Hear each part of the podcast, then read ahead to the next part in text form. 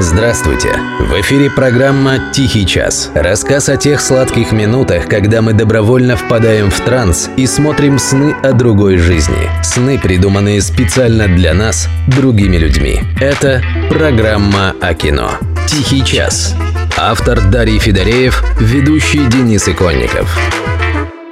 Рим. Сериал. Создатели Бруно Хеллер, Джон Миллиус и Уильям Макдональд. США, Великобритания, Италия, 2004-2006 годы.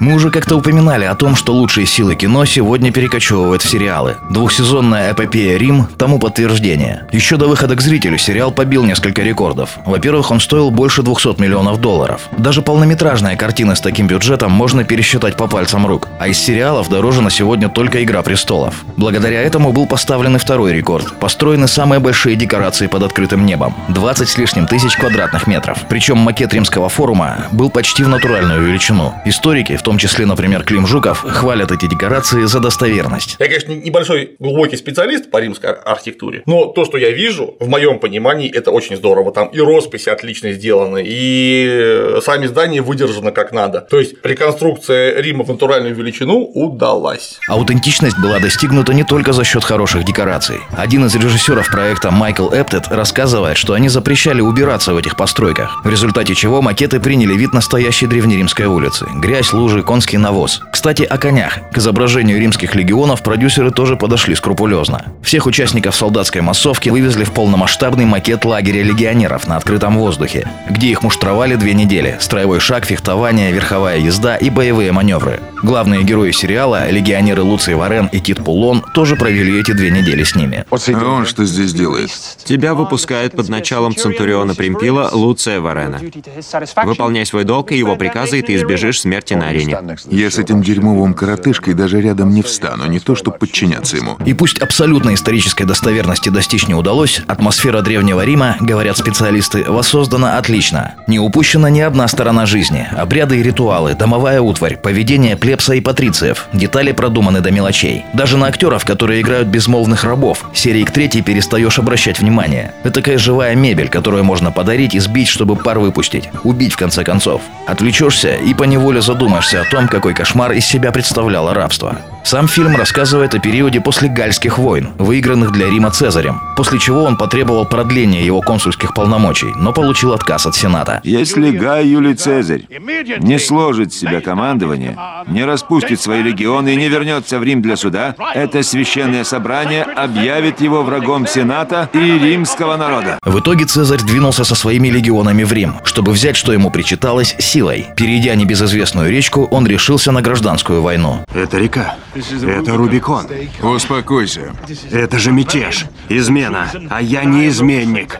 Поздно мы перешли реку, мы уже в Италии. Цезарь. Цезарь, что же ты наделал? В общем и целом, историческая канва описана создателями вполне достоверно. Хотя, если углубляться в детали, косяков полно. Это смещенные даты битв и смертей политических деятелей. Это слишком вольное объяснение их решений. Это чересчур активное, пусть и закулисное, участие женщин в политической жизни. Но знаете, лично я с удовольствием простил бы создателей за эти фантазии только потому, что зрители хоть имена исторических деятелей запомнят. И то хлеб. Правда, есть риск, что после Рима многие чего доброго решат, что Цезарь так и выглядел. Еще бы, специально для фильма были выпущены монеты с профилем актера Кирана Хайнса, блестяще исполнившего роль Гая Юлия. И отчеканены деньги не абы где, а на Ватиканском монетном дворе. Но, как бы то ни было, крайне рекомендую сериал к просмотру всем, кто любит историю. Особенно советую присмотреться к мелкой по сюжету, но крупной по облику фишке – Глашатаю, которого многие поклонники сериала окрестили человеком-газетой. Очень колоритный персонаж. Общественные празднества начнутся в цирке в пятом часу.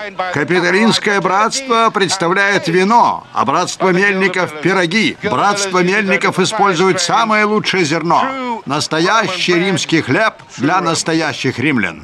В завершение отмечу, что главные герои Тит Пулон и Луций Варен вполне исторические персонажи. Во всяком случае, их упоминает в своих записках о Гальской войне Гай Юлий Цезарь. Между прочим, пользуясь случаем, книгу тоже настоятельно порекомендую к прочтению. Писал Цезарь не менее прекрасно, чем полководил.